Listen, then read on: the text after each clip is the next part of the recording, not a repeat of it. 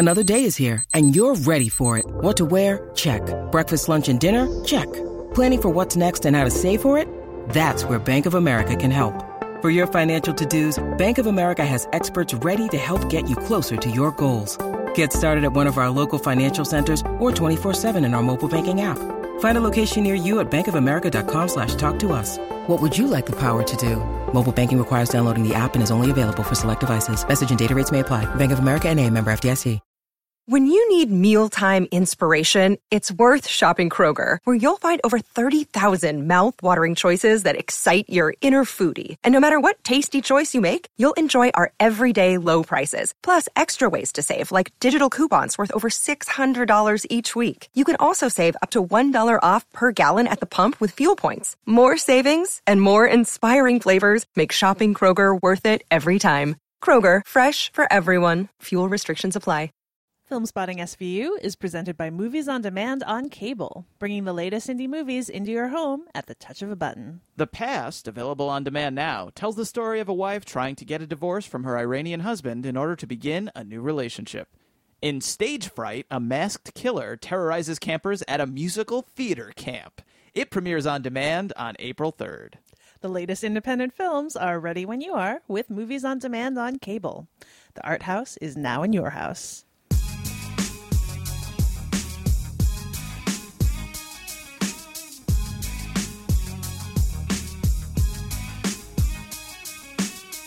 From New York City, this is Film Spotting Streaming Video Unit. I'm Matt Singer. And I'm Alison Willmore.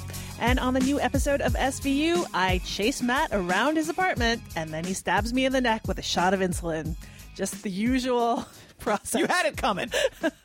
As we review David Fincher's Panic Room. Later in the show, we'll bring you Queue Shots, where we recommend some titles you can rent or stream at home right now, all centered around a common theme and inspired by Panic Room. Alison and I were going to do a show about uh, Kristen Stewart, who co stars in Panic Room. And by about Kristen Stewart, I mean the Twilight franchise. And by do a show, I mean I was going to read my Twilight fan fiction series called In the Gloaming, which is about an incredibly charismatic and absurdly handsome film critic named Matt Stryker, who moves to the Pacific Northwest and comes between Bella and Edward. It's a powerful story, Alison, all 16 volumes of it. Uh, but I, I, then I realized, you know, if I read my world changing saga on the podcast, I'm literally giving away tens of millions of dollars in sales and royalties. So I'm going to keep that. You know, we'll give a link at the end of the show if people want to, you know, like download it for their Kindle or whatever. We'll we'll give out the link at the end of the show. But in the meantime, we're going to recommend some claustrophobic movies you can rent or stream at home right now. But first up is Opening Break, a segment we do in conjunction with our sponsor, Movies on Demand on Cable, in which we spotlight a few notable films new on demand. Alison, what are our picks this week? Well, my first pick is Mistaken for Strangers, which is available on demand on March 28th. It is a film about the band The National, but it's not a concert doc or just one of those documentaries that's for fans, pre-established fans of the band. It's directed by Tom Berninger, who is the brother of Matt Berninger, who is the lead singer of the band. Uh, the band actually happens to be made up of two other pairs of brothers. There's uh, one one pair on guitar and keyboard, and one pair on bass and drums. Uh, and Matt Berninger is this kind of tall, brooding indie rock prince type uh, who is married and lives in Brooklyn. Uh, whereas his brother Tom is this vaguely Jack Black esque aspiring filmmaker who loves metal and still lives at home with their mother in the Midwest. Weird. Yes. And there's actually, they're not that close as siblings. There's a nine year difference between them. That Tom, the director, is the younger brother. And the film is about how Matt invites Tom along to both serve as a roadie on an international tour so they can spend some time together. And Tom uh, wants to shoot a documentary while he's there. And it quickly becomes apparent that Tom is just uh, inept at both being a roadie and at being a documentary filmmaker. Uh, the film starts off with him attempting to and basically failing to interview his brother in the park. Like he just does not know how to do an interview um, and asks questions not bad questions actually of the band of things like do you do you carry your wallets with you when you're on stage? What do you valid question. Totally really fair question. Totally I'd like to know that, actually. rock star question. Yeah, exactly. And where does your wallet go if you're not? With, is it not Right, in you your can't pocket? just leave it somewhere. I Someone know. will take it. Exactly. But yeah, it could, it could what, throw you off if you're when you're jamming. Seriously, you don't want your wallet The just weight hanging out distribution there. would just be all off. So pressing question that he asks. How famous do you think you are? Uh, you are way more famous than any of my friends. That's okay. I. Have you ever heard of the National? They're from here. I'm his brother, and I'm supposed to go on their tour bus. This is one of the most talked about bands on the planet. I think I'm gonna get together with them. I'm gonna be making this rock doc. I do have a brother, but he's more of a metalhead. I think he thinks indie rock's pretentious bullshit. Two weeks ago, Matt called. He asked if I wanted to go on tour and be a roadie. I had no idea you'd never been to Europe. Welcome to Paris. Ooh, this doesn't even look like my arm. It looks like another person in the room when I do this. Who is that? It's a really funny, kind of sad movie sometimes. Mm-hmm. Uh, there are a few moments where it feels a little stagey, but it is, for the most part, this kind of uh, impressively interesting film about siblings and about how you can kind of have this very close tie to someone that you have very little in common with, and also about you know this like two brothers where one brother is the uh the confident brother the successful brother in this case a rock star brother and the other one is still trying to sort out his life.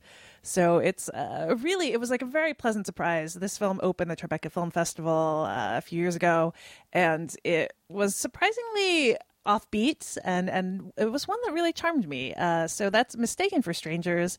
It is available on demand on march 28th um, my other two picks I have not seen yet, but I've heard a lot about, and they're both kind of interesting twists on established genres. The first one is Afflicted, which is available on demand on April 4th. This is a Canadian found footage film, and you know that you have to do a lot if you're getting acclaim in that genre these days. Uh, In the Canadian found footage genre? yeah, exactly. Uh, or in the found I think I've seen it before, eh? but uh, Oh, you know, mean more ge- like ge- general found footage? general, okay, yes. Sorry. Uh, it's a, a genre that's gotten a little abused lately, Mm. um, gotten a little, you know, overused. But Mm-hmm. this is a film written and directed by Derek Lee and Cliff Prowse, who also star in the film, and it's about how they are traveling the world together, and then one of them, and they're documenting their trip, like I think online it's supposed to be, and one of them has a kind of weird encounter with a woman that he meets and starts showing signs of an, an affliction Oh, hence the title. Uh, but what really interests me about this, beyond just having heard that it's a it's a kind of nice, interesting indie found footage film, is that people have been describing it as a kind of horror twist on Chronicle. Which uh, you know, Chronicle is a film that we both liked a lot, and I, I think the idea that that is uh, is an interesting one to me. So that's Afflicted. It's available on April fourth. Also available on April 4th is Goodbye World, which is directed and co written by Dennis Hennelly. It stars Adrian Grenier and Kerry Bishé as uh, a couple, a married couple of neo hippies who are kind of living off the grid. I saw the trailer. for Yeah, with their daughter, and there's a cyber attack that takes down a lot of technology, a lot of civilization, basically. Uh, and when that happens, a group of their old college friends all come to stay with them to kind of retreat and uh, to the safety of their off the grid house, their kind of idyllic, you know, neo hippie living.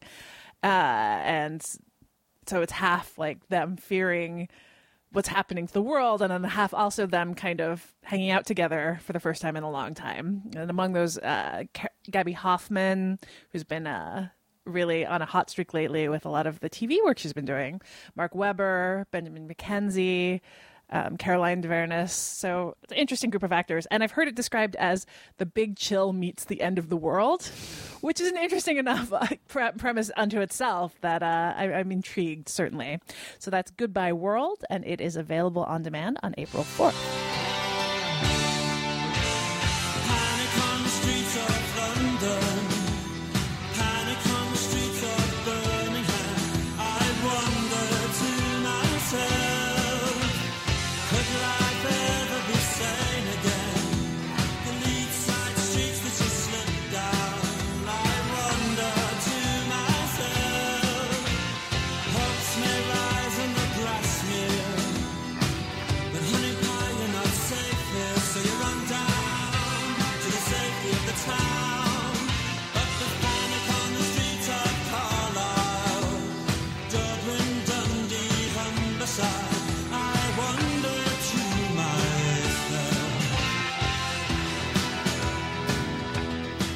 Right, our subject for Queue shots on this episode of Film Spotting SVU is claustrophobia movies. Claustrophobia movies. And, you know, I think actually I do want to say one thing very quickly right off the bat, which is there's a, you know, a, a, another kind of subgenre that I think probably overlaps greatly with this subgenre, if it is a subgenre, and that are that's prison movies. Movies that take place in prison, Ah, which we've actually covered on a different episode of the show. So we're not going to have any of those as our recommendations. At that time, our r- streaming recommendations were Hunger, Brute Force, Bronson, and Escape from Alcatraz. Uh, and to varying degrees, I think you could probably make the case that all of those are claustrophobic movies. You're trapped in prison; it's a small, confined space. They lend themselves to you know that atmosphere. So if you're looking for more, sort of on this topic, that's episode 40 of Film Spotting SVU. You can find that at filmspottingsvu.com, or it should still be on iTunes. But uh, so we're going to talk about non-prison related claustrophobia movies. Alison, do you have anything you want to say in a general sense? Yeah, I actually one interesting thing that I found when I started looking into some of the films in this category was that there's some overlap with our topic last time, which is movies Yes. with characters with no names. Yes. Because one of the classic types of this movie is where a group of strangers Yes. is introduced and put in a kind of claustros- claustrophobic space and you know have to sort out something some problem or you know and uh from things like 12 Angry Men. I know, yeah. When when I was when we decided on this, I was like, all right, so what movies would be good? Oh, 12 Angry Men, and I was like, Like, and then I realized last episode. I recommended it. So Or get ready to hear yeah. it again, guys. I don't know that many movies. Yeah. Or Fermat's Room, The Killing Room. There's like a few kind of. Fermat's Room, I've seen that one too. yeah. And uh, The Killing Room was just at Sundance a few years ago. That one I don't it was know. just another one of like people brought into the room. People together trapped in a room. Yeah, exactly. And then. so- Well, I mean, it's a classic Sundance Tribeca. Any independent, I mean, it's a classic trope because it's cheap. you have limited resources. Sure. Right. And then you one can have- room, couple actors. right. A, a high concept. you know, right of sorts. You don't need a lot of this props, locations, budget. Yeah, Right. th- all those things sort themselves out. Right. And then you have, you know, another type of what's become a, like a kind of I don't know, growing or at least consistent subgenre here. The like very high concept person trapped in or or group of people trapped in like a Not a couple of people, just one person. one. I mean, I you know, you have uh buried, buried phone booth. phone booth, freezer, the recent freezer. That was a guy trapped in a freezer. Yeah, I think it was Dermot Mulroney trapped in a freezer. not Dylan McDermott. No, I think it was Dermot Mulroney. But I'm not I won't swear by that. One of the two of them is trapped in a freezer. It might have been Dylan McDermott. It, it might. I'll look it up. Dermot keep keep going. I'll Dermot, take a look. Dermot. D- Der- Dermot McDermott. Um, wrecked. Adrien Brody trapped in a car.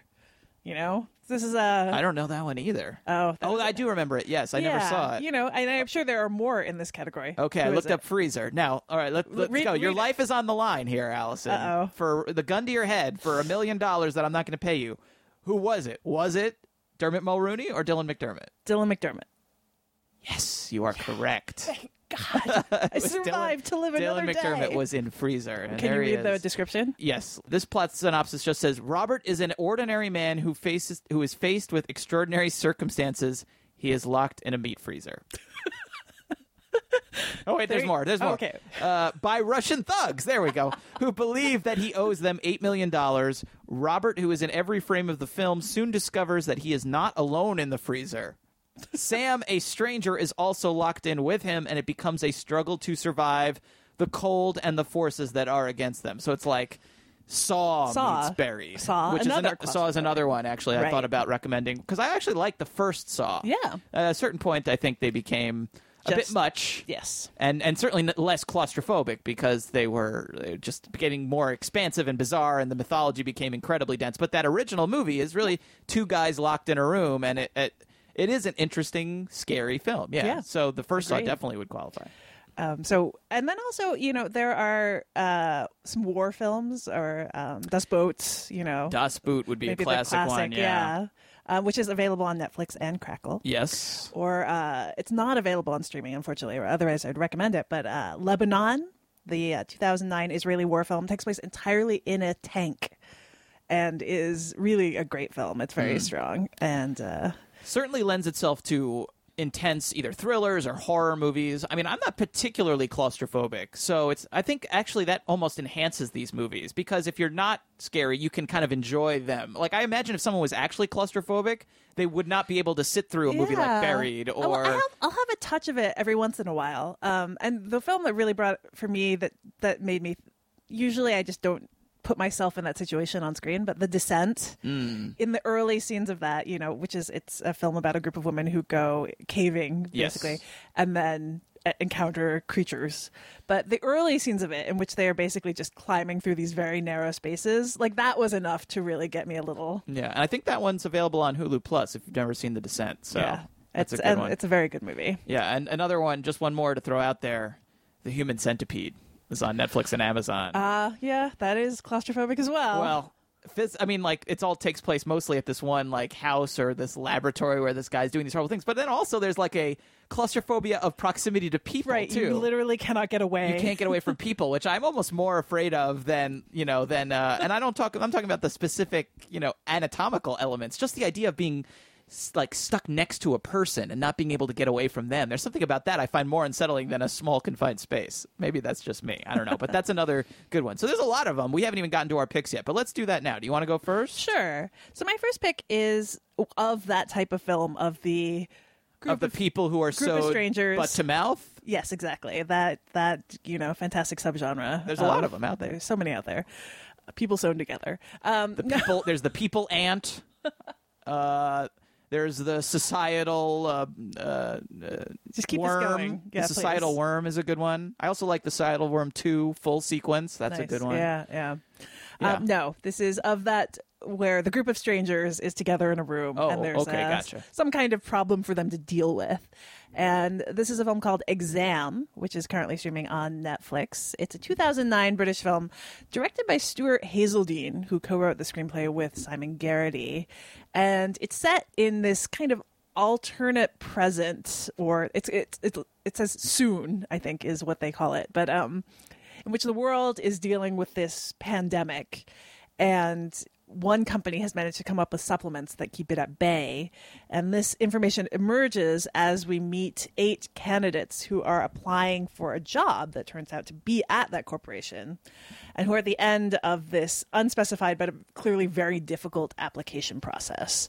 Um, and the position is left vague but it's apparently very desirable. So then you have this cross section of eight applicants who are brought into the room where the film mostly takes place. Through these trials, you've gained some idea of the power of this organization, so believe me when I tell you that there is no law in this room but our law. And the only rules in here are our rules. There is one question before you, and one answer is required. If you try to communicate with myself or the guard, you will be disqualified. If you spoil your paper, intentionally or accidentally, you will be disqualified. If you choose to leave this room for any reason, you will be disqualified. Any questions? Best of luck, ladies and gentlemen. and they give each other nicknames just like one of them gives them all nicknames based on like their appearance and race so they get labeled black brown white blonde brunette dark and deaf for the one character who doesn't seem to play along and they're all given a piece of paper and told that there's one question and they need to answer it and they soon dis- they quickly discover all of the pieces of paper are apparently blank Dun dun dun. Yes, and then it kind of builds from there. Obviously, Dun dun dun. yeah. I, I think you know. I, I didn't think that this is the greatest film Dun, in this dun, genre, dun. but I think it actually does what this requires really well, which is to have the build from there's a sense of normalcy to the inevitable escalation of things Right. that happens in these. I think it does that very well. And the idea of it in a corporate sense of this being a job interview is is a pretty interesting twist, I think, because it deals with a lot of ideas about um, when you don't really know what's expected of you, you know, in this application process, the lengths that people start to go to to prove things that haven't necessarily been asked of them yet. You know, like this ideas about ruthlessness or these ideas about dedication uh, that all come out as they go along. That like they think because this question is left so open and they're being observed, you know, they think prove that they might be a good candidate for a job that they don't really understand. So it, it's you know very clever. I don't think it quite sticks the landing, but I, I think it's a very good. As someone who just got a new job, you related to this scenario very strongly. Yes, exactly. It was exactly the like grueling. Is this how you got the new exactly, gig? Yeah, you absolutely. had to probably. I don't, I there haven't may have the been movie, some so- violence and um, some They put a sheet of paper in front of you with no questions and told you to Exactly. answer And it. I'm like, I'm I'm ready for this. um, but I, I think it like it it's very kind of nicely efficient for what it does, and uh, apparently this has been made into a play as well, which maybe tells you about that it Mm. it ha- it manages that transition well. Um, which uh, is something admirable unto itself. So that's Exam, and it is currently streaming on Netflix. All right. My my first pick, kind of similar in terms of structure, the people stuck in one room. It's from 2010 and it's called Devil. It's streaming now on Netflix. It's directed by John Eric Dowdle. And uh, there is, uh, you know, you said of this subgenre of people stuck in a room all together. Maybe the, like, I don't think it's the first example, but one of the most classic examples is that famous Twilight Zone episode, Five Characters in Search of an Exit, where it's just five random people. They wake up in this kind of ill defined room. They don't know how they got there. They don't know how they, you know, they don't have any memory of who they are. They can't figure out how to get out. And the whole episode is like their reaction to this very disturbing situation. And of course, it's the Twilight Zone, so there's a big twist at the end. Uh, and if you've never seen it, that actually that episode is on Netflix. That's season three, episode fourteen of the original Twilight Zone. So if you've never seen that one, it's a classic one which you can check out. Devil is kind of like a shadow remake of that m- episode if that episode had been written by like Agatha Christie and William Peter Blatty if they had been like decided to like team up. So it's like five seemingly random people walk into an office tower elevator and the elevator gets stuck and they're like trying to figure out a way out, but then what happens? Of course, that old chestnut, the lights go out and when the lights come back on, Alison, one of them has been brutally murdered. But wait, there's a twist. Oh, by the way, the killer may not just be the killer, he may be the devil. Dun dun dun. There's a lot of dun dun duns on this episode. Inspected and certified August 12th by G. Carson. Hey, what do you say we go visit G. Carson when we're out of here? Tell him what we think of his inspecting prowess. Uh, people, we're gonna flip off the lights for one sec just to see if there's a short. in Wait, wait, you're- you're gonna cut So off the power? cool. Does that mean we could drop? You'll be fine. I just didn't want you to. Pa- What's happening? Nothing, nothing. Just, just relax. Hey, come off me!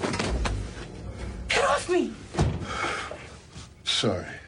So, if the fact that uh, I've already described, I think two or maybe three twists, and I haven't even gotten to like the rest of the twists, there's maybe three or five or a hundred more.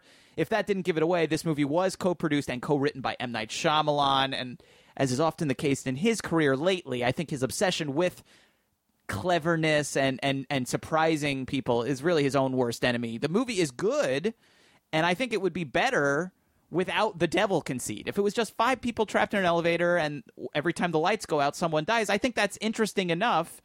Uh, but the, this addition that it's all about like literally Satan is on the elevator or some kind of demon is on the elevator and there's supernatural occurrences happening all around it.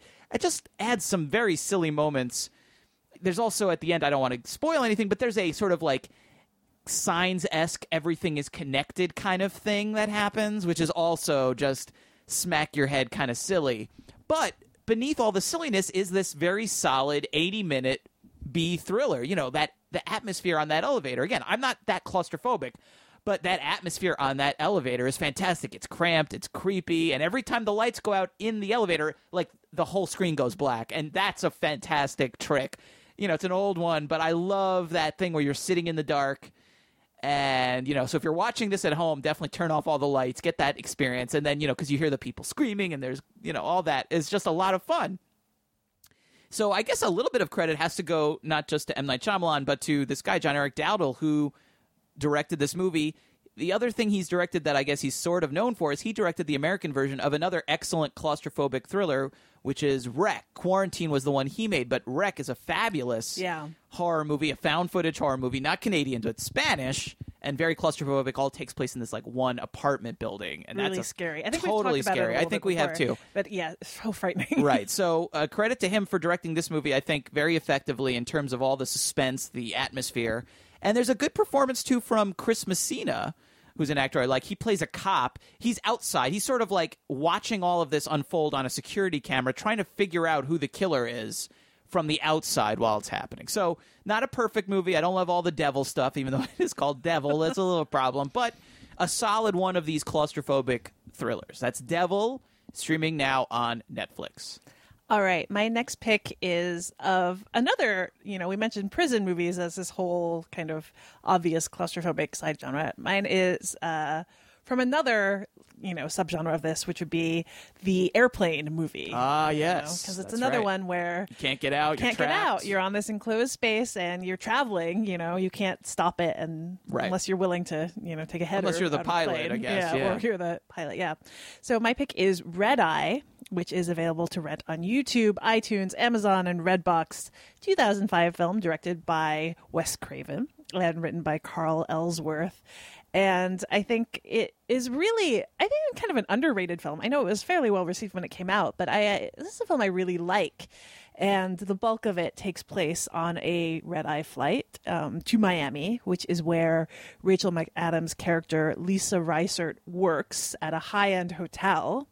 Um, she meets a charming man at the airport who's played by Cillian Murphy and who she should probably have been more cautious about in the beginning since his name is Jackson Ripner.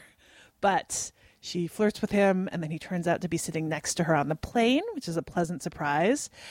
Uh, and she's a little anxious about flying, so he's talking her through it.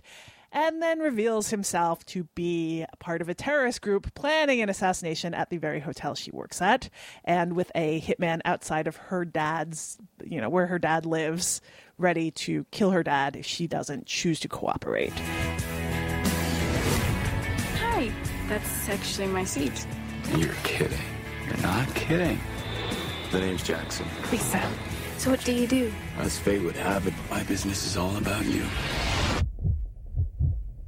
I'm not sure where you're going with this. J.R.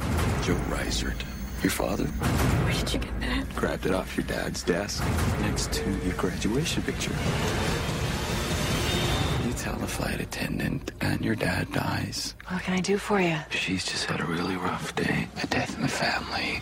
And this the film doesn't entirely take place uh, on the plane, but most of it does. And the really the most interesting part, which is this cat and mouse game between the two of them, in which she keeps trying to signal people that she needs help. But secretly, so that he doesn't notice. But also, you're on an airplane sitting next Right. to someone. There are Kind only so many room-ish exactly, and it does, and not just in that way, but also in the way that it's it's very much about a female protagonist. Right, there's a gender element. Yeah, there's a gender element. And I, I think I really like not just that the film starts off with this kind of romantic comedy air to it, that it Mm. then turns into Right. something like much the sinister thriller. But I really like, the, I mean, the, the two of them are really good as much as I think that Cillian Murphy is maybe not the most physically imposing guy to like threaten someone to, to kind of intimidate someone in that way. Uh, but they're they're really good together, the two of them. And Rachel McAdams in particular kind of channels this whole storyline in which her character was assaulted and raped two years before and kind of talks about it uh, and it has this extra layer of vulnerability in that.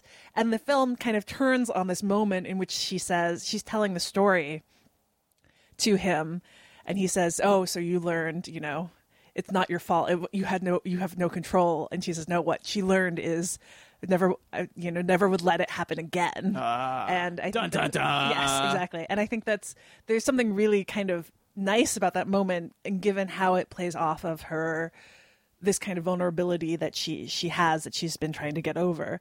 So it's a it's an unusually smart film. It kind of goes into more traditional territory at the end, but it's got a great pair of lead performances uh, with those two actors, and they're kind of nicely unconventional, uh, which is something I really like.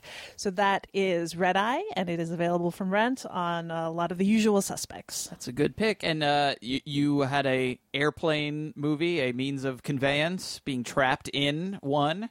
And mine is somewhat similar. A different transportation mode, though. Not a plane, but a boat. A life boat, if you will. Uh, I'm, I'm, I'm picking the movie Lifeboat, directed by Alfred Hitchcock. And it's available to purchase on Amazon and available to rent on iTunes. And Hitchcock, of course, made uh, several claustrophobic thrillers that were set in one location. There's Rope, which was set in an apartment during a dinner party, Rear Window, another apartment set movie. Uh, Lifeboat, though, uh, takes place on a lifeboat in the middle of the Atlantic Ocean. Uh, it's the movie is set during World War II.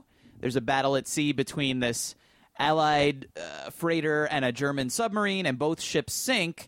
And then the sort of few survivors, mostly British and American citizens, plus this one German, must kind of try to work together to survive, to try to find some rescue, try to find some place, you know, that they can, you know, but they're stuck in the middle of the ocean. And there's there's definitely a metaphorical component to this movie in that, you know, that German character, that one German character, the Nazi, is kind of undermining and sabotaging the boat.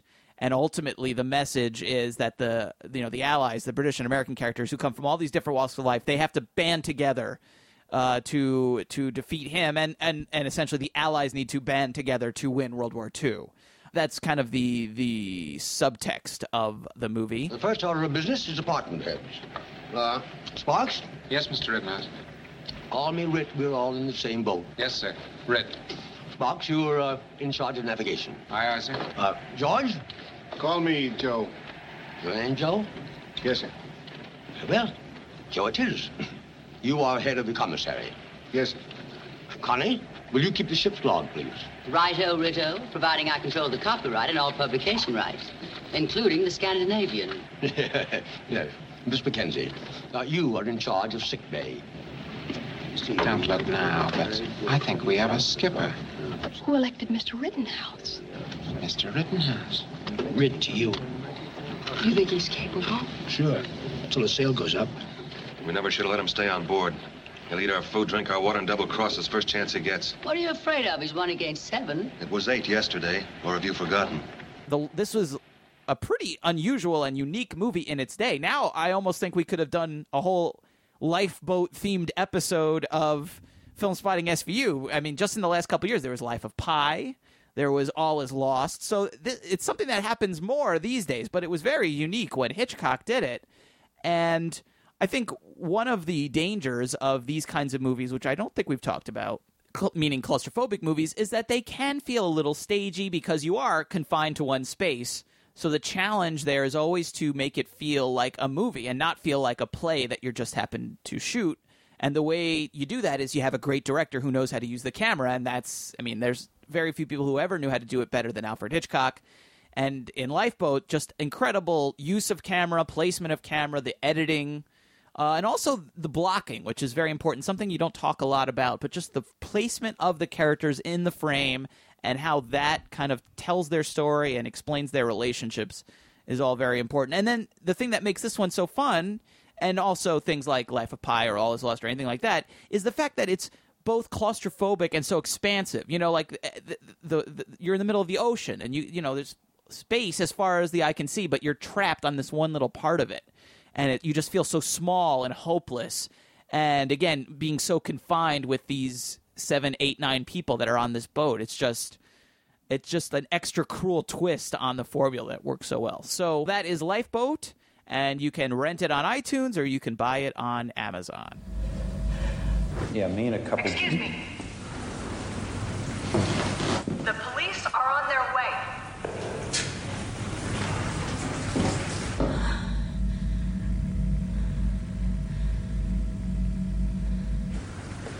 She's lying. You're full of sh- It's not an intercom. It's a PA system. I know. I'm just scaring her. I suggest you leave before they get here.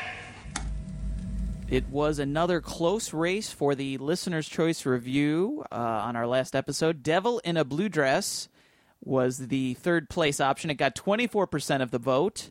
The original Night of the Living Dead from 1968 got 36% of the vote, but winning out was Panic Room with 39% of the vote. So it was a close one, but Panic Room was the winner. The film stars Jodie Foster as Meg Altman, a recently divorced mother of a young girl named Sarah, who's played by, as we mentioned before, a very young, pre Twilight, and borderline unrecognizable Kristen Stewart. They buy a new house on the Upper West Side of Manhattan that seems too good to be true. There's four floors, it's got an elevator, uh, and in the master bedroom, most importantly, it has what is called a panic room that is virtually impregnable and would keep the owner safe in case of home invasion. And this turns out to be a very useful feature because on the very first night, Meg and Sarah are staying in the house. It's broken into by three men, played by Forest Whitaker, Jared Leto, and a ski masked Dwight Yoakam. And they're looking for something that the previous owner left behind. After that, it's a battle of wills and brains as the mother and daughter, who can't leave the panic room or call for help, try to get the bad guys to leave and to uh, survive. Panic Room was directed by David Fincher. It was his 2002 film and his follow up to his very successful and now very iconic 1999 movie Fight Club. And uh, as I think we mentioned on our last episode when we discussed it as a listener's choice option, we both saw Panic Room when it debuted and we enjoyed it well enough.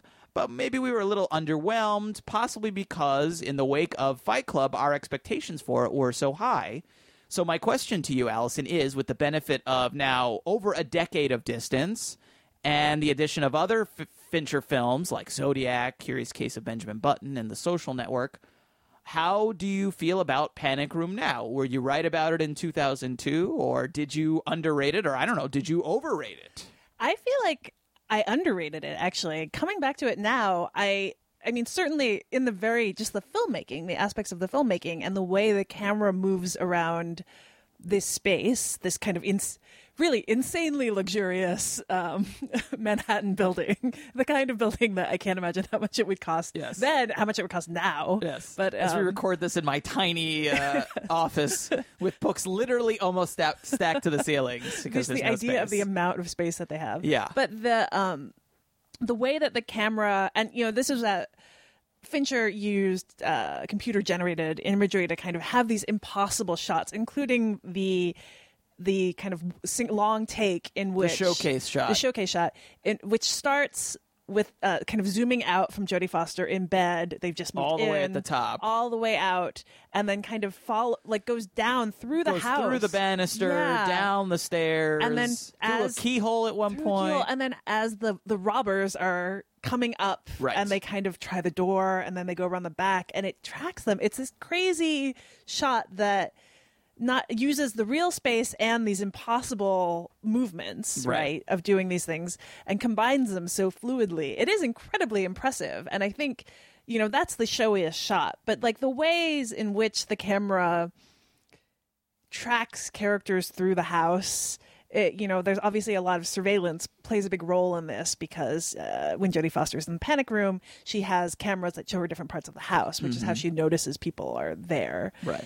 But that the camera itself also kind of almost has this it stalks them at certain points especially when they first move in that gives this really interesting sense of vulnerability and uncertainty to these characters in this cavernous space. And uh, that aspect of it i was really impressed by and i don't think i had really registered when i first saw it. Like that it really is just impressively shot and you know i know that fincher like was so kind of obsessive about this that it caused him some problems in production just in terms of he had first brought on darius khondji his um you know, a, a cinematographer he'd worked with before, ended up firing him, bringing in someone else. It was a very meticulous production that faced some difficulties, but it really, I, you know, I was really impressed by that aspect of it Hmm. coming back. How about you? I liked it too, and I liked it. I liked it more than I did in 2002 as well. I mean, it is. It's just a thriller, but it's as you said, it's just so well shot, well constructed, and I think well written too. Uh, I think we do have to give some credit to David Koepp, the screenwriter, uh, just for being a thriller that's, you know, it's smart. you know, it doesn't cheat too much, you know, and it comes up with lots of clever twists that don't feel out of place or very screenwriterly. Or, you know, I found this quote from Roger Ebert's review of the film that I thought was really right on the money. So I'm just gonna I'm just gonna read it. He says, "Once we sense Panic Room isn't going to cheat, it gathers intention because the characters are operating out of their own resources." And that makes them the players, not the pawns in this game, which I is so true. I mean, how often do you see a thriller or a horror movie, a slasher movie, or whatever, where you just go, this character is a moron and they're only doing this because the movie needs them to do it. The script demands them to make this dumb decision, to make this stupid choice that no person in this situation would do. And in Panic Room, it's not that every character is smart. In fact, Jared Leto's character is sort of an idiot. Like, that's part of his character. He's not very bright. But the things he does are totally logical to his character. He never does anything that doesn't make sense, or he doesn't get instantly smarter. You know what I mean? That, that's almost another trick that they that a thriller might do is suddenly a character who's not too bright suddenly gets a great idea. That doesn't happen, and I think that all the twists and turns are so perfectly structured and, and put together. And the movie is just, it's a really suspenseful ride. And as you said, it's also very stylish. I mean, just what we were talking about with Lifeboat in terms of making a, an uncinematic subject cinematic. I think that's what you see Fincher doing there is injecting a little bit of visual excitement into this thing that is literally just set in this four-story apartment building or you know brownstone. And that could start to look a little flat and a little boring if it didn't have a guy like Fincher who's putting in all of these very fancy shots, which also serve the purpose of laying out the space, explaining exactly where everything is, because it's not that easy to understand. It's like, you know, that some things are on the third floor, some things are on the top floor, some things are on the first floor. And that shot that, you know, links everything together really shows you here's where this is, here's where this is, here's how everything connects together. And yeah, there's a little bit of, uh, you know, flashiness, the going into the keyhole and all that sort of thing but after that shot's over, you really understand where all the characters are in relation to one another, which is very important because this movie is all about those connections and how the space is used and how when they're very close she can't get out but maybe when they go down the stairs she might be able to sneak out to get this thing she needs or that thing she needs so yeah i mean i don't think it's up to the level of a fight club or a zodiac but it's clearly the work of a very very good director Yeah, and it also it has an interesting dynamic in terms of its main character. You know that you have Jodie Foster's character who is a little hurt by this divorce. She was married to a man who has left her for another woman. She's a little humiliated, and she buys this house in part to kind of because he has to pay for it, Right, right? to stick it to him. Stick it to him. So she buys this outrageously like lavish house, Right. Uh, that's way too big for them, which is part of the kind of the idea is that Yes. like they're it dwarfed by this ti- like huge space, Mhm. right? But that also that she is put in a position to kind of have to defend her daughter by herself, right? And that's that's part of this the underlying dynamic is that uh, it's the two of them by themselves and and her daughter has uh, diabetes as well which is this something that becomes more pressing Ticking as- clock that- yeah that goes along Mhm. but that you know she doesn't really have anyone to summon. It's just the two of them in the house, and I think that it, it the film does actually a very kind of clever job of what's a somewhat familiar dynamic in action movies and thrillers, which is your family is threatened. You know, how do you act? And to have a very, you know, consciously female slant to that. When I think of things like Taken or like a lot of just you know where um, you have a male lead and his his family's threatened. The and he's going to go, you know, kidnapped. he's going to take them back, kidnapped. and Yeah. it's kind of about this like very like manly, like I'm going to take care of my family. You know, when Jodie Foster's character, when her, um, when she gets separated from Kristen Stewart's character, she's like dis- like destroyed, right? Like she just can't really think. She's not really thinking through from a strategic standpoint. She just all she wants to do is get medicine to her daughter, Right. And I feel like the film handled that very dramatically and very well. This is not, you know someone uh, like who's inherently a badass just Right. waiting to come out. She's a mom. It's not Arnold Schwarzenegger. Yeah, and that like it- it- unfortunately. can't be in every movie. Guess. Um, you have to settle for Should Jodie. be. Settle for Jodie Foster. Um, but that it it does a really nice job of having this, you know, Upper West Side, Upper East Side mom, or you know Greenwich, Greenwich, Connecticut mom, or whatever she's supposed to be, um, and uh, to put her in this incredibly stressful situation and have her show strength in a way that's very believable for her character's background. Right. And I like that a lot. and she, again, she doesn't do anything that doesn't seem unbelievable. You know, it's not like you said. It's not like she. Uh, d- Suddenly has displays this mixed martial arts background that she's been Right. hiding the whole time. Right, like yeah. exactly, and takes them all down with judo kicks or whatever, or you know, even at the end, there's a moment where, and I don't think this is a spoiler. You know, like the you know they're into the panic room, they're out of the panic room, and there's one point where she's sort of like, kind of setting up a trap a little bit for them near the end of the movie. And uh, she's kind of going through the house and like breaking some glass and stuff, and you almost chuckle because there's a that moment. It almost feels like Home Alone, Yeah. you know. But again, but it never gets into that crazy territory and uh, it, it it it just it, it really you admire the fact that that this movie could get so silly you know and there are other exam there's so many examples of movies like this that do get silly and even like something like you know the movie that Jodie Foster made after this that I think was kind of a, an attempt to sort of like recreate it flight plan which was Right. where she's like her daughter is kidnapped on an airplane and then she's running around it's kind of like you know it's a, it's the same claustrophobic premise but it's on an airplane and she has to find her daughter and no one believes her and yada yada yada you know that movie is just ridiculous and but this movie is not you know there Yeah. is a, a an, an element of it that feels very real you know that and that makes it more terrifying you know and that makes it more entertaining too because like that quote from ebert says that just raises the stakes you know when you you feel like the characters are players not pawns but also you understand the rules of the game and the game doesn't change really. It's not like at one point in the middle suddenly she's a, a, a kung fu master, or suddenly in the middle the the killers you know uh, do something incredibly stupid. You know, it's that it, it's very incremental. A to B, B to C, C to D, and every step of the way you're you're invested, and you're just getting perpetually more invested.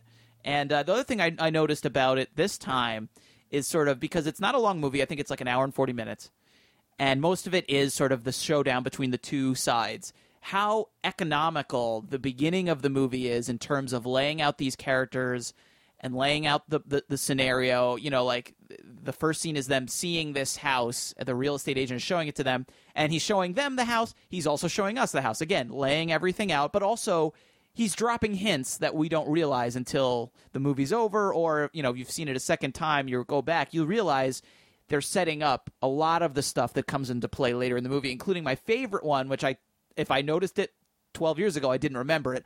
The whole thing about the door of the panic room, which has like laser sensors, which is one of the dumb things about the movie. The lasers are visible. There's like Yeah. visible bright green lasers that essentially like supposedly like when the plane of the lasers is broken uh the you know it's like an elevator the panic room door opens back up so it won't close on something which has a wonderful almost really darkly hilarious payoff later in the movie Yeah, it's uh, it is. It's definitely a very.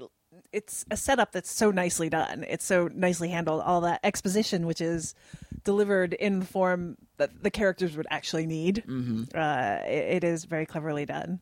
Um, what did you think of Jared Leto in this? He's uh, he's got kind of he's got braids amazing hair. Yes, Yes. Um, and he's uh, just a total jerk. He is. He is. He's very good though in the movie. I mean, it's kind of funny because I watched this last night with my wife, who's you know huge my so-called life fan, and I'm like, it's Jordan Catalano, and she's like, oh, look at how terrible he looks. but it was funny because he's kind of a dopey in the movie, which I was like, oh, he's still playing. Maybe this is where Jordan Catalano went up because you know that's sort of like the the you know he, he's good at playing those kind of dim characters, but. Uh, the guy that I really thought was great was Dwight Yoakam. Yeah. Actually, who was he was my favorite this time. I think Jodie Foster as Raoul. Yeah, Jodie Foster I think is fantastic, and she has a couple of fantastic scenes, including one where she has to talk to the cops, which is absolutely incredible. But really, the one that really surprised me was Dwight Yoakam. I forgot he was totally in it, and he plays most of the movie in a ski mask. So if you don't remember he's in it, and you're not paying too much attention to the opening credits, you forget who he is, and you're the whole movie you're going, "Who is this guy?" And then at the end, you realize it's Dwight Yoakam. And I just thought he was so menacing and terrifying, and it's freaking Dwight Yoakam, but he has this air of kind of ruthlessness that you know a lot of these kind of movies have you know that that character who's the more violent, the more vicious one, and and they The one who, who gets everyone into trouble in the end. Yes. Yeah. Who's too violent, who's too psychopathic, you know, that doesn't want to stick to the plan. And that character can verge into kind of craziness and kind of silliness again. And he he doesn't get there. He just is he's terrifying without seeming like a sneering, you know, snidely whiplash villain. Yeah, and I think it also there the the film does something interesting in not being your classic or not setting up a very easy divide between haves and haves not have nots in this. You know, in a lot of ways the setup would seem to imply rich people and like getting barricading themselves in this, you know, Right. luxury building and then the these people The- trying to break the in 99% yeah coming to exactly but it's, it's much more complicated than that Yeah. particular like who jared leto's character turns out to be but there Mm-hmm. is still a bit of this you know um, one character trying to kind of excuse himself to be like you know for my child i wanted this for my child Right. um, and yet of course the whole argument the movie makes is that you're not really doing your child any favors by putting them in this kind of like high target building Right. um, but I, I kind of I liked that it, the movie kind of lets all of this stuff bleed in, but doesn't doesn't have make it doesn't I need to spell it out too much. You know that it's uh it's kind of these are elements there, but in the same way that Kristen Stewart's um, diabetes is included in there, it's not in the very beginning. You know, uh, Jodie Fo- Jodie Foster does not say you know. Be careful about your diabetes, Right. like any. It's it's allowed It's to a shot of in, of a refrigerator with where we s- insulin, with yeah. insulin in it. Right, exactly. Yeah, that it, it does. The movie does actually trust you. Yeah. Uh, for like a kind of commercial thriller, Right. That puts trust in the audience in a way that's really nice. Yeah, and that, that what you mentioned about the you know the the, the par- parental aspect of one of the uh, you know the- one of the, bur- the burglars has a sort of a child that's a motivation you know wanting to care for this child. So you have that dynamic between two parents, I think, which is also very interesting. That like w- the lengths someone will go to for good or for bad to pr- provide for their child to protect their child, I think is definitely a big part of the movie and. But you know, not not harped on too strongly, but you can certainly see it in there Yeah. and it's just another thing that just makes it a little bit a little bit more satisfying Yeah, it's it's definitely like a very, which is why I think one of the reasons that why when I first saw it, it didn't resonate with me as much is that it does. It's a very um, it's a mainstream thriller, but it's just so well made. It's very well made. and there's something to that that's, that you can appreciate. Right. Before we uh, cut this off, Yeah. the original casting Was Nicole Kidman, right? and Hayden Panettiere as the child. really Yes. oh they recast the child too i did Uh-huh. that i she dropped know. out, and then Kristen Stewart brought in. Yeah, Oh, what would you think? Wouldn't that seem like a totally different dynamic and movie? wow i didn't know about the hayden panettiere part that's so funny because i was thinking you know kristen stewart is such a great you know she really does look in this movie like she's jodie foster's daughter and i was wondering because i did know that nicole kidman she was hired. I think she hurt like she was injured. Her knee, yeah. and so she couldn't it's a very physical part. She couldn't do it so they replaced her with jodie foster at the last minute. And i was wondering like was kristen stewart supposed to be nicole kidman's daughter? That doesn't really so that makes that does make a little sense. I'm trying to envision it. I mean i don't know. Has nicole kidman ever done a thriller like this? I don't know, but it does seem like in I- some ways a interested to see- more a more traditional kind of casting of this wealthy divorce. You know what I mean? yeah In she some maybe ways, fits the type of the character a little better than a jodie little foster better, does but it seems like it would also. I just Yeah. can't imagine her kind of being as tough as Jodie Foster ends up being in this. Right. It would have been. You know? I, I. I would be. I'm not opposed to it though. It'd be interesting to see. It's like Yeah. a you know one of those uh, you know eternal what ifs. Like what if this movie had been with Nicole Kidman? Would it have been different? Would it have been better? Would it have been worse? We we won't never know. But it, it's interesting to think about. I don't know. I can. I could see her in it. It would seem like a very different movie, though. I Oh, for think, sure. In a way, yeah. Apparently, that's her voice on the phone uh, when the she answers the phone. Yes. She's the she's the The- the, the new mistress, the new girlfriend. girlfriend Yeah. or whatever. Interesting. That's funny. I didn't I did not notice that either. Yeah. All right, so that's Panic Room. It's streaming now. holds up. It except holds for up. a few a few weird '90s ref- references. Poe, I think that was a big one. Yeah, I, some of the CGI also. I mean, it- Titanic. it- there's a Titanic joke. The- some of the CGI in that fancy smancy shot does not look as good as like and as seamless as like the stuff in like Zodiac, for Right. example, where it's become almost photoreal. I mean, there's a couple of s- moments in there that do look kind of uh, kind of CG, yeah. CG, yeah, but, But still a good movie, still very and definitely better than better than we remembered. So that's Panic Room, and it is streaming on Netflix.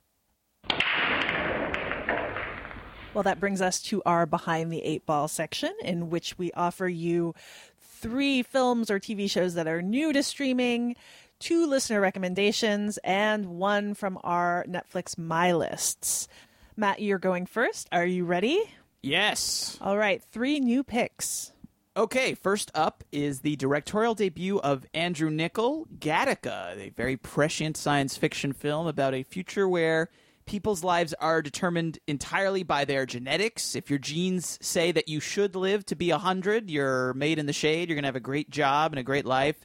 If they say you have a high risk of heart attack, you're in you're in big trouble. Ethan Hawke stars as this guy who's like one of the last naturally conceived people on earth and he concocts this very elaborate scheme to assume the identity of a genetically superior man, played by definitely the most genetically superior man on earth, Jude Law. Although uh, probably his probably his uh, g- genetics would have said something about that receding hairline. I think they, I don't know. Maybe this movie wasn't as good as I thought. But anyway, from there, actually, it becomes kind of a cat and mouse thriller. There's a murder. Hawke's character is innocent, but he might get exposed. Uh, you know, his little uh, scheme as a result. So he's trying to stay ahead of the police as they're investigating. And that's it's an interesting thriller, but you know, there's still plenty of ideas in it which are really interesting to kind of think about. This idea of identity, what makes us a, person, you know, do our genes really, you know, nature versus nurture, do our genes really make us who are who we are? The movie was uh, not a huge hit, but it's definitely become more of a cult film. I'd actually never seen it. I just watched it for the first time this week. I I liked it. I thought it was a very interesting movie, and I think it's only going to get more timely and more popular. Anytime there's a news story about designer babies, uh, we get a little bit closer to Gattaca. So that's Gattaca streaming on Netflix. Uh, my next pick is available for rent on iTunes and Amazon. One of my favorite movies from last year, Inside Llewyn Davis, from the Coen Brothers uh, was sold as sort of a look at the 1960s folk rock scene in, in Greenwich Village, uh, New York City, but that's really just the setting for this character study about this one particular folk singer, Llewyn Davis, played by Oscar Isaac, who really deserved an Oscar nomination last year. I was very upset, as much as I ever get upset about the Oscars, that he didn't get it. Uh, he's lost his partner in this folk duo, and he's now trying to make it as a solo artist with very little success. Uh, I saw this movie twice. I loved it. I had amazing, you know, discussions and conversations about it.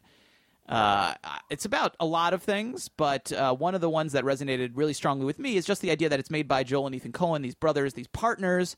They do everything together. They write, direct, produce. They edit everything together. And so to me, the movie was almost this like, what if one of them had died? Like, what would the other's career have looked like? And kind of like a nightmare scenario of that. And, and so many other things. But that was just one thing that I found in there. So that's Inside Llewyn Davis. If you haven't seen it yet, strongly recommended. It's available on iTunes and Amazon. And finally, my last recommendation is I'm going to recommend actually a new streaming site that I don't think we've mentioned yet on the show, but if we have, uh, what the heck? I've already, I'm, I'm going to do it again. It's called Watch TCM. It's uh, from Turner Classic Movies. This is their new app and streaming site at tcm.com, where you can get the app on your phone or your tablet. And basically, you can watch what's actually playing live at that moment on the network if you're a subscriber to TCM. If you have cable and you get TCM, uh, most I think cable providers are uh, participate in this, so you can watch what's on the network, or a lot of the movies that are have just played recently on the network are available to watch on demand. So it's hard to like recommend specific titles for us because they're really only up there for about a week or so before they vanish, and you know by the time you listen to this, they may already be gone. But just looking at the selection right now, as we're recording this on March 23rd, some of the titles that are on there include The Adventures of Robin Hood, The Gold Rush, The Mouse That Roared, Ride the High Country, and Swing Time, and, uh, and quite a few more. So if you have cable and you have TCM on your cable, strongly recommend you take advantage of this service that they're offering. It's I've been using it a lot lately. So let's watch TCM.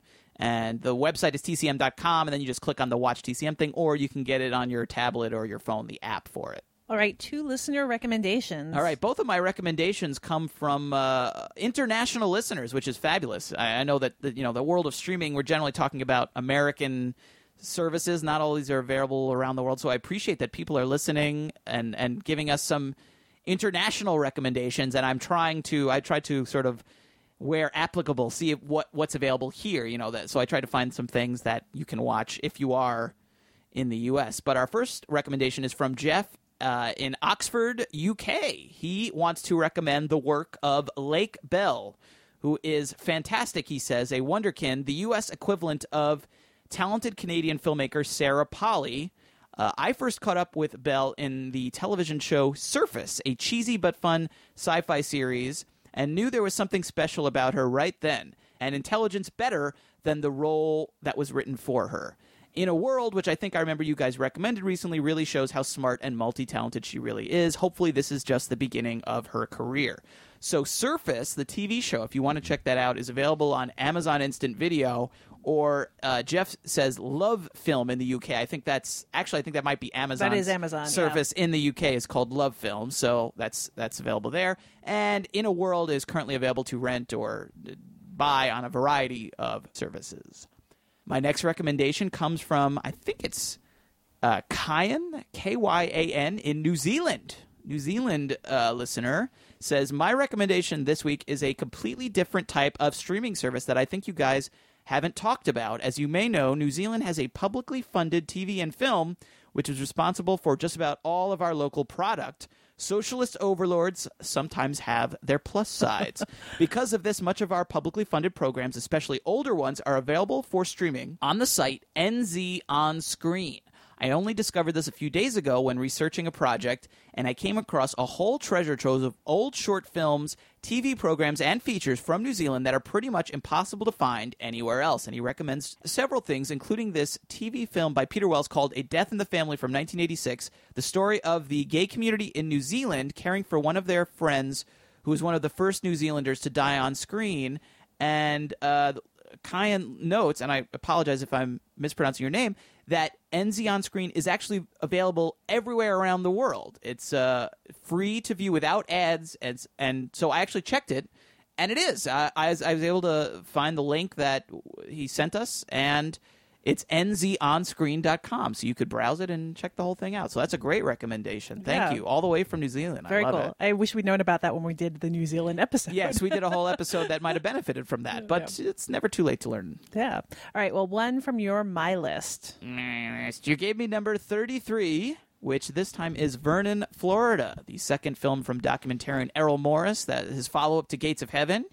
It is about the strange residents of a town in Florida named Vernon, and uh, I've never seen it, even though I'm a big Errol Morris fan.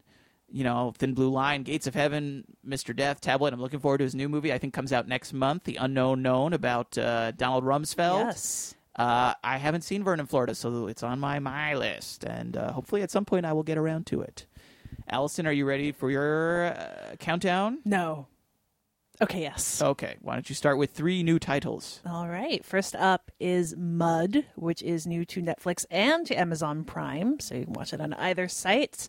If we are in the depths of the McConaissance now, uh, this now Oscar winner Matthew McConaughey is one of the stars of this movie, which is written and directed by Jeff Nichols of the great film Take Shelter. And I think we've mentioned this film before when it is was available on demand. Uh, it's I think a really good one that's uh, a little underrated, um, but it's about a pair of 14 year old boys, one of which is the main character, who are in um, Arkansas and living in this, on a riverboat, one of them, in a way of life that is kind of going away. And it's both a film about that. It's a coming of age film, and it's one in which they find the title character, whose name is Mud, played by Matthew McConaughey, out in a island, and he turns out to be running away from things and to have a kind of romantic story that the boys are lured in by, but that turns out to be a little more complicated than how he tells it. Really, uh, really nice film and a really strong uh, performance from the uh, two kids who are the lead actors. It's uh, really nice. That's Mud, available on Netflix and Amazon. New to Hulu, Frankenhooker, the 1990 film directed by Frank Henenlotter, starring James Lorinz as a med school student uh, or med school dropout and aspiring, you know, mad scientist type who tries to bring his fiance, played by Patty Mullen, back after a freak lawnmower accident. You know, they happen. He collects body parts from the local red light district. However, when he puts her back together, it's not quite the same. She seems to have picked up a predilection for street walking and is a little dangerous to the John she picks up. Um, It's a powerful true story. Yeah. Don't diminish it. Bill Murray said of this film, if you see one movie this year, it should be Frankenhooker. And certainly with a title like Frankenhooker, how can you really pass it up? That's on Hulu. And all, now new to Netflix is 20 Feet from Stardom. This is the winner of this year's Oscar for Best Documentary. The film is directed by Morgan Neville and focuses on backup singers, um, including Darlene Love, Judith Hill, Merry Clayton, um, and is all about these women who are the voices uh, who've contributed to some of these great tracks, um, including some great rock and roll tracks. And it, you know, uh, actually all of the Oscar nominated docs are available on Netflix now. The Square, Dirty Wars, Cutie and the Boxer, and The Act of Killing are all up there. 20 Feet from Stardom is definitely the big crowd pleaser of the group and maybe the most you know traditional of the docs and it was a really good year for docs but um, that's not necessarily a slight and uh, it ended up not just winning the oscar but giving an opportunity for darlene love to sing when she accepted it as, and that was pretty great so that is available now on netflix Okay, how about two listener recommendations? All right. First recommendation is from Christopher, who sent a lot of great recommendations to us, including some for some Romero films. Uh, unfortunately, Night of the Living Dead did not win, so Mhm. they didn't quite apply. But he does recommend Blow Up, uh, which is available for rent on Google Play, YouTube, and Vudu. He says that Michelangelo Antonioni's examination of disconnection in swinging 60s London is a good introduction to his work. David Hemmings plays the unnamed central character, who is a photographer who comes to believe that he has inadvertently photographed a murder. Again, the film here deals largely with a sense of identity and of the very nature of reality, and especially the need for connection with others that allows us to share a sense of reality. But the disconnection between characters here questions any sense of reality that we might have. And Blow Up, certainly a great film. Uh, the other recommendation is I have is from Gil, who writes, uh, "I recently watched Deceptive Practice: The Mysteries and Mentors of Ricky Jay on Netflix. For those who haven't heard of him, Ricky Jay is a master illusionist who is not only highly skilled in magic and sleight of hand, but who also holds several records for his ability to throw playing cards great distances with such force that he can pierce the skin of a watermelon. Besides being a talented magician, Jay is also an actor who has appeared in numerous films and television shows, including movies by P.T. Anderson and David Mamet. On top of all this, Jay has extensive knowledge of con artistry and flim flam, which means that his personal life has always been somewhat shrouded in mystery until now. Deceptive Practice looks at Jay's life from his childhood love of magic and his training by some of the great vaudeville illusionists to the present day where he tours his magic shows, works in the movies, and is taught an apprentice of his own. If you have any interest in the world of cons and cards, then this movie is a must. As someone who loves magic and has always been intrigued by the mysterious character that is Ricky Jay, this movie is insightful and a great watch. Um, and that is a movie that I have added to my my list because you know throwing card skill alone. You love Gambit. You love any person that can become a real life from the X Men. Exactly. Cards. You didn't. Know, you, the look you gave me said, "I have no idea what you're talking about." I forgot you were not a comic book nerd for a second. I'm sorry. He throws cards. I know. I've seen that. I've seen that movie, and it is it's very interesting and very entertaining. If you're a fan of magic, if you're a fan of Ricky Jay, totally worth checking out. How about one film chosen blindly by random from your my list? You gave me number 71, which is Kevin. This is a 2011 doc directed by Jay Duplass of the Duplass brothers. Um, here's a description. This documentary explores the mysterious disappearance of singer songwriter Kevin Gant, a key member of Austin's cultural scene in the early 1990s. Um, it sounds a little kind of a small film and kind of a little specific to the Austin scene, but I'm always interested in what the Duplass brothers are up to. I've, I've seen it actually. Uh, it's a yeah. It's a, I think it's like only like forty five minutes or maybe even shorter than Yeah. that. It's like a short. It's it's not quite a feature, but it's a it's an interesting documentary. I actually did a Q and A for it at, at a small film festival in New York with uh, Jay Duplass over Skype. I think he couldn't make it into town. He's a busy guy. Both of those guys are very busy these yes, days. but yeah, it's a it's a nice little film. It's worth checking out. Well, it's on my my list, though it's kind of far down there. All right, it's time to get to our new batch of listeners' choice options, and we are so excited about the new film from Jim Jarmusch called "Only Lovers Left Alive." I think it's about vampires. I think Tilda Swinton and Tom Hiddleston are in it as Yes. vampires. As really cool looking vampires. Oh my God, Rock star kind of New York uh, urban-looking vampires. The film premiered at Cannes last year, I believe. It got great reviews. I've heard nothing but great things about it. I'm really looking forward to seeing it.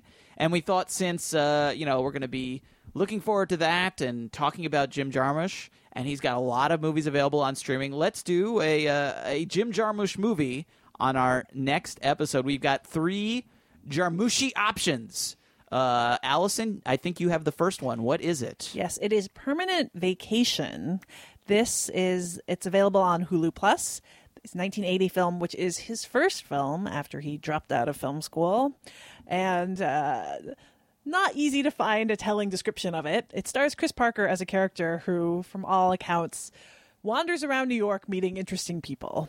So interesting, quirky characters. So basically, setting a template for a lot of what Yeah. Jim Jarmusch would go on to do. And I think that would be interesting because I haven't seen that one, and it does sound like a lot of his movies. So I think it is always interesting for Yeah, you know to see go how back, someone starts. see how they start, especially if that first film is kind of indicative, as it sometimes is, of like the the, the path they're going to take in their career. Yeah, and also uh, always interesting to see like kind of gritty 1980s New York, early Yes. 1980s. It's a very different time in, Mhm. in the city than than present day. Yep. So that's Permanent Vacation. That's the first one. What's okay, second? our second one is also available on Hulu Plus. I think the Criterion Collection has quite a few Jarmusch films, and and that's what's uh, mostly streaming online. And uh, it's called Down by Law. One of his, I don't know about financially successful. It's certainly one of his most famous movies, and and really one of his breakthrough films from earlier in his career. I'll read the plot description here from Criterion. Uh, it says director Jim Jarmusch followed his brilliant breakout film Stranger Than Paradise with another equally beloved portrait of loners and misfits in the American landscape when fate brings together three hapless men, an unemployed disc jockey, Tom Waits, a small time pimp, John Lurie, and a strong willed Italian tourist, Roberto Benigni, in a Louisiana prison. A singular adventure ensues, which was described by Jim Jarmusch as a neo beat noir comedy. It's in black and white. I have seen that one, and it's a great film and uh, would not mind one bit revisiting it and talking about it because it's been a while. I, I saw it in grad school. I have I don't maybe I've seen it once since then, but it's been quite a few years. And uh, and uh, would definitely love to uh, talk about that one. And, and and you know what, Roberto Benigni's pretty damn good in that movie too. So that would be fun to talk about as well. All right, and our third pick is available on Netflix. It is Ghost Dog: Way of the Samurai, Jarmusch's 1999 film starring Forest Whitaker. Panic Rooms, uh, Forest Whitaker. Yes, Panic Rooms for Forest Whitaker. Could be a trend on the show potentially. Um, he plays a kind of eccentric mafia hitman who follows the code of the samurai, and it's a film that some people have compared to Le Samouraï, but Mhm. also it definitely uh, undermines some of the basic ideas about like what mafia, uh, the mafia is like in movies, and about what hitmen are like. Um, and you know has a very strong Forest Whitaker performance. And this is a movie I haven't seen, I think, since it basically was had come out. And I remember being very bemused by it when it Mhm. first came out. So I'd be interested to take another look at it since it's definitely got a cult following. Oh, for sure. Now and uh, and Probably I- one of his most seen films Yeah, at this absolutely. point. And I actually have never seen it. Somehow, go. I'm kind of surprised. It's one of those movies that I, I don't can't even explain how I've somehow missed it all these years because it is a cult film, and I like Jarmusch and yeah. And this was I one of it. his bigger. Yeah, it was one of his bigger yeah. movies. Yeah. All right. So, which Jim Jarmusch film should we review on the next episode of Filmspotting Streaming Video Unit? Send your pick to SVU at filmspottingsvu.com or enter in the poll on the right hand side of the page at filmspottingsvu.com. Your vote must be received by Monday, March 31st at noon. After that, we'll announce the winner on Twitter at our Twitter account, twitter.com slash filmspottingsvu. And you'll have all that week to watch the film and then join us for our conversation on our next episode on or around Tuesday, April 8th.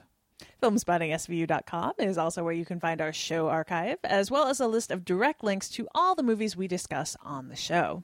The Filmspotting SVU remix theme song is by Vince Vandal. You can listen to more of Vince's work at vincevandal.com, and we'll be back in two weeks with more movie recommendations and the review that you pick. And in the meantime, you can follow us on Twitter at Alison Willmore and at Matt Singer. And you can follow the show at Filmspotting SVU. That's where we announce the winner of each show's listener's choice and where we share more streaming suggestions from you, the SVU listeners. For Filmspotting SVU, I'm Alison Willmore. And I'm Matt Singer. Thanks for listening. Dun dun dun.